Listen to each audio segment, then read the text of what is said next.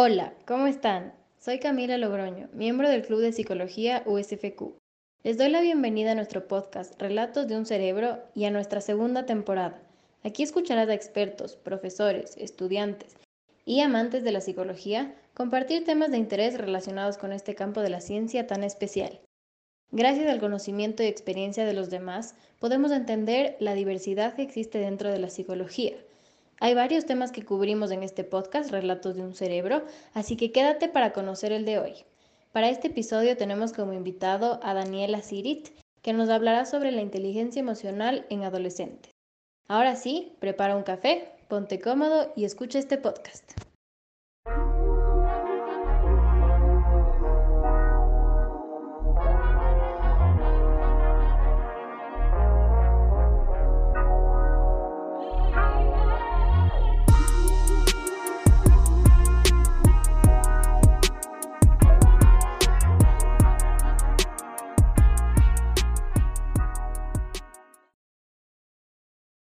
Hola Dani, ¿cómo estás? Qué chévere poder tenerte hoy aquí en Relatos de un Cerebro. Cuéntanos un poquito acerca de ti para poder conocerte mejor. Gracias Camila, eh, es muy grato estar con ustedes ahora y compartir este espacio. Em, como lo dijiste, mi nombre es Daniela Sirid, yo soy psicóloga clínica, cuento con una maestría en el área de neurociencia y me especializo en el trabajo con niños y adolescentes. Tengo más de 13 años de experiencia en el ámbito clínico eh, y me he desenvuelto en distintas áreas. ¿no? He trabajado con poblaciones vulnerables, con niños en situación, por ejemplo, de riesgo, con adolescentes también con problemas de adicciones y asimismo he realizado un trabajo muy importante con padres y madres de familia, así como cuidadores, cualquier otra persona que se encargue del cuidado de los niños, para aportar en el desarrollo óptimo de, de los niños y de los adolescentes. También soy profesora universitaria y me encuentro trabajando actualmente con jóvenes y adultos en distintas áreas. Gracias, Dani, por compartir. Qué chévere poder tenerte ahora y entrando un poquito en lo que vamos a hablar ahora de las emociones y el manejo de estas en los adolescentes. Teníamos una pregunta para comenzar de que cómo se diferencian los estados de ánimo de las emociones. Bueno, algo que es importante comprender es que las emociones tienen una función adaptativa, y eso es algo que nos debe quedar claro. Cuando hablamos de un estado de ánimo, y nos referimos a poder evaluar cuáles son esas emociones que con más frecuencia aparecen en el día a día de la persona. En el trabajo, por ejemplo, con adolescentes, una de las herramientas claves que tenemos, y yo les invito a los adolescentes a que puedan realizarlo día a día, puedan evaluar de qué manera me siento hoy, cuál es la emoción que está surgiendo en mí, qué, qué tipo de pensamientos están en mi mente. ¿Es acaso la tristeza, es la nostalgia, es la rabia, me he levantado mal genia o me siento muy alegre? ¿Qué es lo que ocurre cuando nosotros evaluamos nuestro estado emocional o nuestro estado anímico? Eso nos permite reconocer el por qué durante el día tendemos a prestar más atención a ciertos estímulos y evitar otros estímulos. Porque, como hay algunos autores en la psicología que lo mencionan, nuestro estado de ánimo direcciona muchas veces nuestra conducta. Entonces, incluso en ocasiones cuando nosotros escuchamos a nuestro, vamos a poner el ejemplo, a, nuestro papá, a nuestra mamá que nos dice algo a primera hora de la mañana y nosotros reaccionamos de una muy mala manera, muchas veces no depende de lo que nuestros padres nos han dicho, sino de cómo nosotros nos levantamos ese día. Y es por eso que es importante realizar esta evaluación que nos permite ser más conscientes de la forma en que reaccionamos. Otro de los aspectos importantes de las emociones es comprender si bien dividimos las emociones en negativas y positivas, esto no significa que hayan buenas o malas emociones. Todas las emociones deben ser aceptadas y reconocidas. Parte de lo que nosotros llamamos como inteligencia emocional es eso, es el reconocimiento de nuestras emociones para poder adaptar nuestra conducta. Lo que puede ser algo eh, que evaluemos como negativo es la conducta. Entonces, en los adolescentes principalmente, tendemos conductas eh, que reconocemos como conductas desadaptativas o dañinas.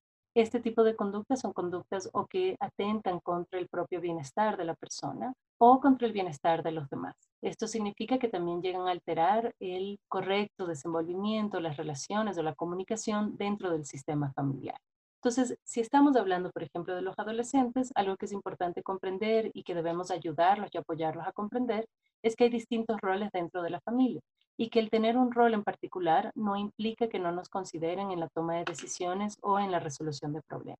Por ejemplo, papá y mamá están dentro de sus roles obligados muchas veces a sostener límites y reglas claras. Y los adolescentes tienen que adaptarse a estas reglas.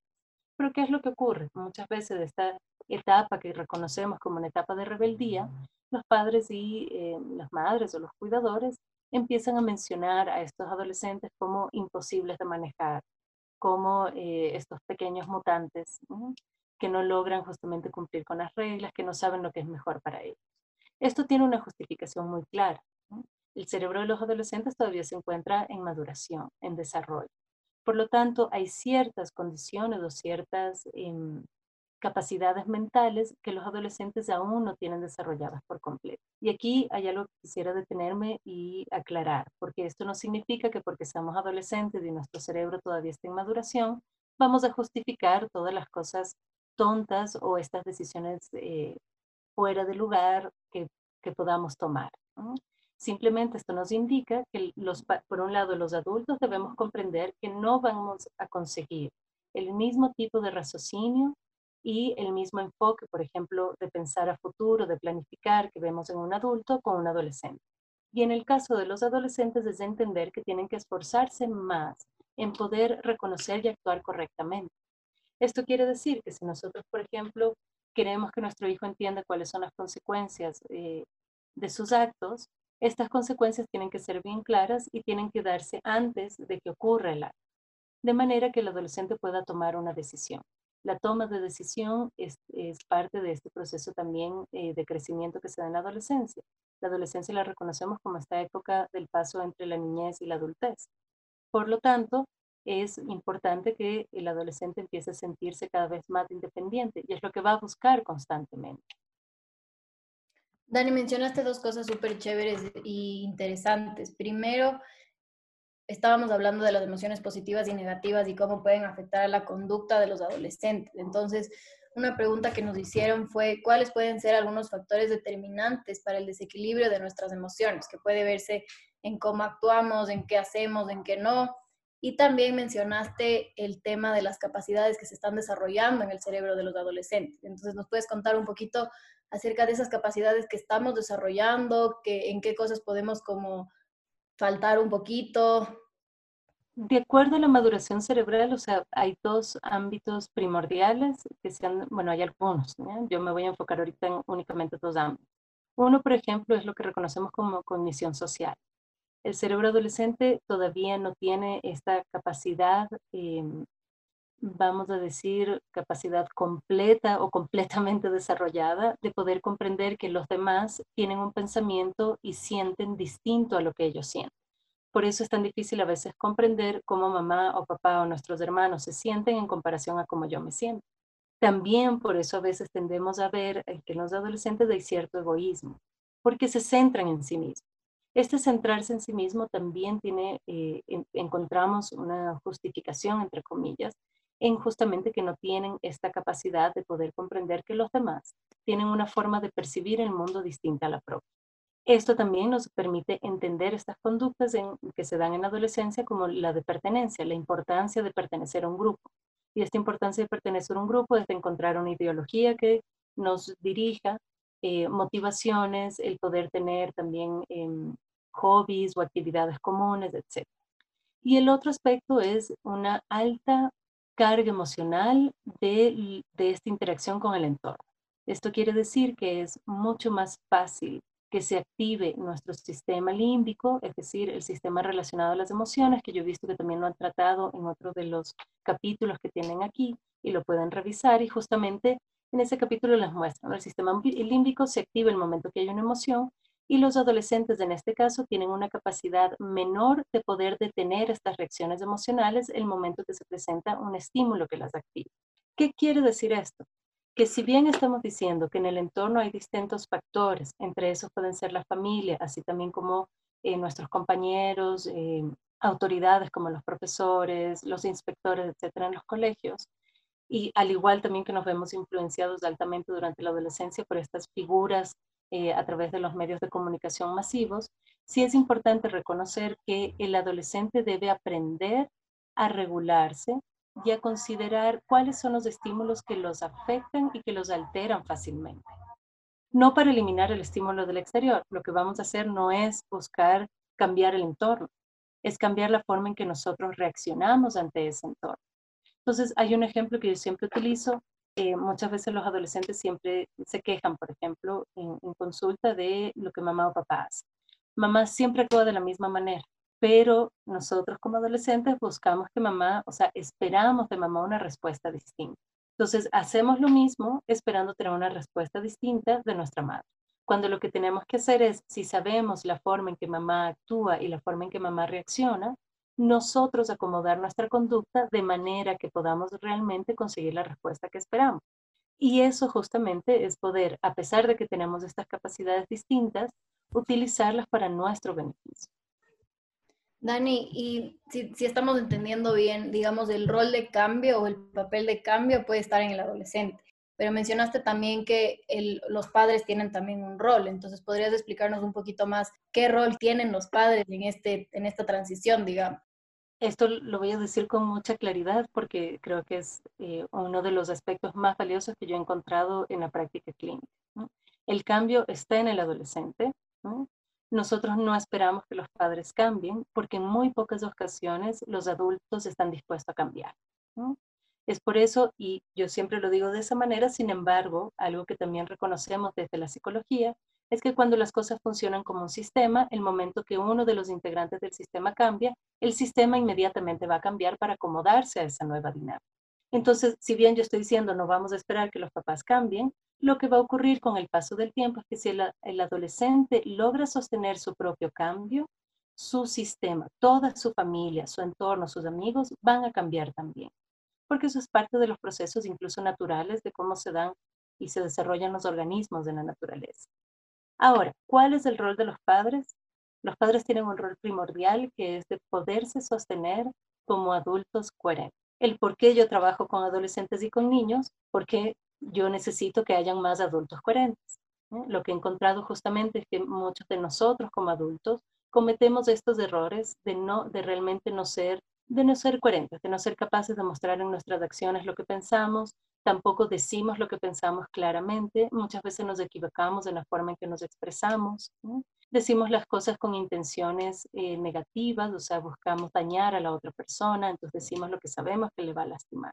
Y esto para mí es una falta de coherencia, porque muchas veces tenemos los adultos que dicen yo soy una buena persona, pero el momento que tienen la oportunidad de, de decir algo a su hijo o a su hija que les dañe, que les lastime, lo hacen y luego lo justificamos diciendo es que estaba enojado porque tú me hiciste enojar, pero no aceptamos ese tipo de conductas en el adolescente. ¿Qué es lo que yo invito a los adolescentes a reflexionar y entender? Si bien tenemos estos padres incoherentes, ellos no pueden formarse como adultos incoherentes. El rol de los padres va a ser colocar límites y reglas. Si estos límites y reglas no son claros, el adolescente tiene que aprender a manejarlos con esa falta de claridad e indagar cuando tú me dices, por ejemplo, que no puedo salir a una fiesta, ¿te refieres a que no puedo salir nunca a una fiesta o te refieres a que tengo que regresar temprano, a que no debo tomar alcohol, a que no debo ir porque no te gusta mi amiga o mi amigo, etcétera? Entonces, el preguntar, el poder abrir estos espacios de diálogos para que los padres y los adolescentes puedan negociar son muy importantes durante este etapa hay que tener mucho cuidado porque también estamos hablando aquí de dos generaciones distintas de padres. Padres que son un poco mayores, en donde todavía hay cierta formación un poco estricta en la crianza, y otros padres que por el contrario fueron criados por estos padres estrictos y que ahora buscan tener como más una, una crianza más relajada y menos firme. Ninguno de los dos extremos son buenos, pero nos tenemos que adaptar a ambos. Cuando hay padres donde no hay reglas claras, los adolescentes tienden a mostrar eh, conductas y actitudes más desafiantes muchas veces, porque no saben hasta dónde pueden llegar. Y eso es lo que tiene que prestar atención el adolescente. Entonces ahí vamos con el rol del adolescente en esta familia. Si, por ejemplo, yo tengo el deseo como adolescente de salir a un lugar, pero yo reconozco que hay un riesgo, hablemos, por ejemplo, ahora de la pandemia. Tengo muchas ganas de ver a mis amigos, de poder estar reunidos con ellos, pero sé que hay un riesgo.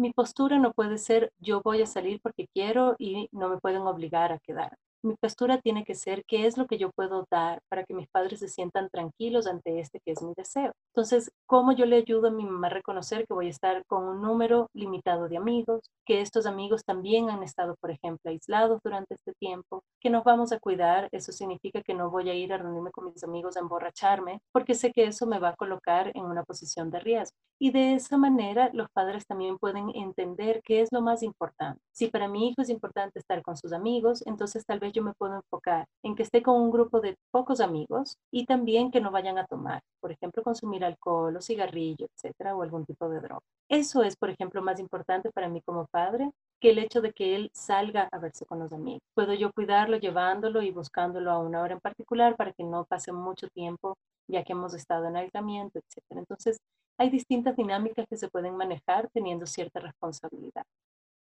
Dani, mencionaste también que puede haber dos casos en, en, cuanto a padres, digamos, no sé si decirlo coherentes o incoherentes o, positivo o negativo, pero en estos casos que se pueden dar, eh, ¿cómo influye estas acciones o la toma de decisiones de los padres o los límites en las emociones de los adolescentes? Va a depender. Esto sí, ahí eh, es importante reconocer que cada caso es particular y cada familia también. Entonces, puedes tener familias en donde hay padres muy incoherentes, significa que son padres en donde hay un doble mensaje constante, ¿no? Que te dicen una cosa pero hacen otra, o que la mamá da un mensaje y el otro padre da otro mensaje distinto. O que, por ejemplo, cuando hay separaciones o divorcios, donde la mamá está constantemente hablando mal del padre y el padre hablando constantemente mal de la mamá. Lo mismo también cuando tenemos eh, familias, por ejemplo, homoparentales. Entonces, igual, cuando son ambos padres o ambas madres, se dan los mismos tipos de situaciones. Entonces, en estos casos, cuando hay dobles mensajes, hay un padre, por ejemplo, que exige mucho a su hijo, pero pasa muy poco tiempo en casa y dice muy poco de lo que hace en el trabajo, de lo que hace fuera de casa. Este tipo de dinámicas familiares pueden desenvolverse o, pueden desarrollar como distintas actitudes en los adolescentes. Podemos encontrar adolescentes que por estar inmersos en esa familia buscan constantemente controlar su vida. Entonces, como yo no tengo una madre o un padre que me coloque límites o que me diga qué hacer o que me cuide, yo me cuido. Entonces son, por ejemplo, adolescentes que tienden a ser, que se presionan a sí mismos. Es decir, hay un autoconcepto de sí mismo muy, muy claro y muy alto. También expectativas muy altas sobre lo que tienen que conseguir y lograr. Y por lo tanto se exigen o se sobreexigen académicamente, emocionalmente, en tener buenas amistades, círculos de amigos. Y aparte se pueden encargar también de muchas cosas de la casa. Esa misma dinámica familiar puede, por el contrario, tener o eh, mostrar a un adolescente o el efecto que puede traer esa dinámica a un adolescente puede, puede ser contrario. Puede ser un chico que no tiene ningún límite, ni, o sea, no reconoce ningún límite externo y tampoco se coloca límites a sí mismo. Entonces es un adolescente que constantemente se coloca en situaciones de riesgo sin darse cuenta. Ya, y en estos casos, Dani, em, nos hicieron también una pregunta de que en estos casos en los que, por ejemplo, los papás tienen la, digamos, el poder de decisión. Dice, si mis emociones se ven afectadas por acciones que comete otra persona y no está en mi poder su forma de actuar, ¿qué puedo hacer? Nos mencionaste antes que el cambio está en nosotros, los adolescentes, pero algo más que quizá podamos hacer para poder manejar esas emociones o el desequilibrio. Entonces, a ver, si bien lo que nosotros siempre esperamos es que las cosas cambien afuera, tenemos que enfocarnos en qué es lo que nosotros podemos cambiar. Entonces, aquí yo les voy a dar algunas de las estrategias que utilizo en la terapia y incluso eh, ahí les invito también a los adolescentes o a los padres de familia a que si necesitan apoyo o ayuda para poder implementar estas, eh, estas estrategias y desarrollar más destrezas, que busquen apoyo psicológico. La terapia ayuda mucho a poder ordenar nuestras ideas, nuestros pensamientos y sostenernos durante el tiempo en los cambios que queramos obtener. Entonces, por ejemplo, en la terapia, yo lo que ayudo a los chicos es que a ellos, por un lado, prioricen qué es lo más importante. Entonces, muchas veces todos esos aspectos que los padres mencionan como aquello que debe resolver el adolescente no es lo primordial para el adolescente. Entonces, como adolescentes lo que tenemos que hacer es decir, ok, ¿qué es lo que yo quiero lograr en mi vida? ¿Qué es lo, quiero, lo que yo quiero desarrollar en mí? Entonces, estar claro de cuál es el tipo de persona en la que yo me quiero convertir. Si te dicen, ah, en una buena persona, ok, ¿qué significa ser una buena persona? ¿Significa que es amable con todo el mundo? ¿Significa que siempre que le piden ayuda va a estar dispuesto? Y ahí nos ponemos a comparar en qué situaciones yo realmente puedo comportarme como una buena persona y en qué situaciones no. Cuando yo empiezo a desarrollar o a darme cuenta de qué cosas quiero desarrollar en mí mismo, ahí me voy a dar cuenta que todo lo que ocurre fuera de mí, como por ejemplo estos padres, papás y mamás que no pueden comprender, que no nos escuchan, que no nos prestan atención, que conocen muy poco de nosotros, etc. Estos papás y estas mamás no pueden ser un obstáculo en mi desarrollo. Es decir, el que yo quiero convertirme en una buena persona o el que yo quiera conseguir ser una persona sociable, etcétera, no tiene que verse obstaculizado por los deseos de mis padres. Pero en esto yo tengo que reconocer que el ser los padres de unas figuras tan importantes, yo no me puedo oponer a lo que ellos desean. Lo que voy a hacer es negociar. ¿Qué de lo que mis padres desean es algo que yo también puedo cumplir porque es algo bueno para mí? no pensar, y esto es algo que tenemos que eliminar, porque en la adolescencia tenemos este pensamiento muy fuerte de que nosotros no vamos a hacer nada de lo que nos piden. Es decir, porque ellos quieren que yo haga esto, no significa que yo lo vaya a hacer. Y esto ocurre tanto con las familias como con los amigos. Y es eso lo que debemos evitar. No dejar de hacer o oponernos de ciertas cosas tan solo porque es mi papá quien me lo dijo o mi mamá quien me lo dijo. Tengo que evaluar esto que mi mamá me está diciendo, que me lo está diciendo de una mala manera, ya tal vez me está gritando, me está insultando, etcétera, no me lo voy a tomar personal a pesar de que me esté diciendo a mí, Daniela, tú eres así, eres una irresponsable, no sabes hacer nada, todo lo haces mal, yo lo voy a escuchar y voy a decir, ok, no me voy a tomar esto personal, mi mamá está enojada, me está diciendo algo que no debe decirme, no voy a justificar esa forma de actuar de mi mamá, pero voy a tratar de entender qué puedo sacar yo de provecho de esto a ver, mi mamá me está diciendo que soy irresponsable. ¿Será que soy irresponsable? ¿Cumplo con todos mis deberes? ¿Hay cosas en la casa que no estoy haciendo? Cuando salí la última vez con mis amigos llegué tomado o llegué oliendo a cigarrillo y yo sé que eso le molesta a mi mamá. Salí con una amiga que mi mamá me dice que no es buena para mí, pero y yo sé también que no es muy buena para mí, pero a mí me gusta estar con ella porque me gusta estar con las amigas que ella tiene, etc. Eso es lo que yo tengo que hacer primero. Evaluar mis acciones de manera honesta siendo muy honesto con uno mismo y de esa manera evaluar si lo que dice papá o mamá tiene algo de razón, para de ahí poder elegir conductas que no sean totalmente contrarias a lo que ellos nos dicen y de las que nosotros podamos también beneficiarnos. Dani, en este proceso que tú dijiste de ser honestos con nosotros mismos y de poder como discernir nuestras, nuestras conductas y como no mentirnos a nosotros mismos, usualmente tendemos a ignorar y rechazar como que las emociones negativas que estamos sintiendo y al no tratarlas o al no ser honestos, eh, ¿qué consecuencias podría tener tratar de ocultar estas emociones que estoy sintiendo, por ejemplo? Comúnmente cuando hablamos de emociones negativas nos referimos al enojo, a la tristeza, eh, la frustración, etc. Como decíamos, las emociones no, no son malas, es decir, tenemos que reconocer tanto el enojo como la alegría. Si nosotros, por ejemplo, evitamos reconocer esa emoción, que yo estoy enojada con alguno de los miembros de mi familia, que yo estoy enojada con el mundo, que me siento disgustada conmigo misma, que no me gusta mi cuerpo, que no me gusta como soy. Si yo no reconozco eso como honestidad, lo que va a empezar a ocurrir es que voy a generar acciones, es decir, voy a hacer cosas que me llevan a reforzar esa emoción sin darme cuenta. Por ejemplo, tengo un disgusto muy grande con mi mamá porque mi mamá toda la vida me ha dicho que estoy muy gorda y que debería de adelgazar. Y esto es algo muy común. Entonces la madre empieza a decir como, mi amor, no puedes engordarte, mira cómo está tu prima, qué delgada, qué bonita, y tú ya estás creciendo, entonces tienes que tener un lindo cuerpo, etcétera, y empieza a controlar mi comida. Y yo en eso empiezo a desarrollar también una imagen de mí que no me agrada. Me veo al espejo, no me siento a gusto. Siento que mis amigos cuando hacen ciertos comentarios sobre los gordos, etcétera, se refieren a mí. Y esto yo lo trato de ocultar. No, no converso, no hablo con nadie sobre cómo me siento conmigo misma ni cómo me siento respecto a mi cuerpo. Y el momento que lo oculto, lo único que hago es generar acciones que me lleven a reforzar esa sensación. Acciones como cuáles? Dejar de comer durante días, pero ¿cómo lo hago? Dejo de comer cuando mi mamá no está presente, porque sé que eso también va a ser un problema o un conflicto. O cuando estoy con mis amigas como un poquito, pero después durante el día no como absolutamente nada o paso tomando agua para decir que estoy llena. Entonces, este tipo de, de conductas, por ejemplo, ¿qué es lo que nos va a generar? Falta de energía, va a cambiar nuestro estado anímico, vamos a estar muy irritables durante muchos días, vamos a empezar a alterar nuestro sueño, no vamos a dormir bien tampoco. Y luego con el tiempo también va a cambiar el color de nuestra piel, etc. Todos estos problemas físicos y fisiológicos están relacionados con esta acción de dejar de comer que a la par vino como efecto de esta sensación que yo tengo de no aceptar mi cuerpo porque mi madre no lo ha aceptado o porque me dice que debo ser distinta.